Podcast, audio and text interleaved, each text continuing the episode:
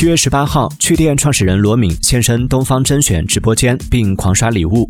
十九号罗敏在账号发布视频称发现自己被董老师拉黑很遗憾以后可能再也看不到直播了。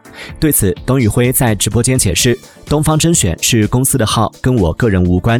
导演小哥因为大学刚毕业有时候有些私人恩怨他要拉黑我听完之后觉得挺合理的。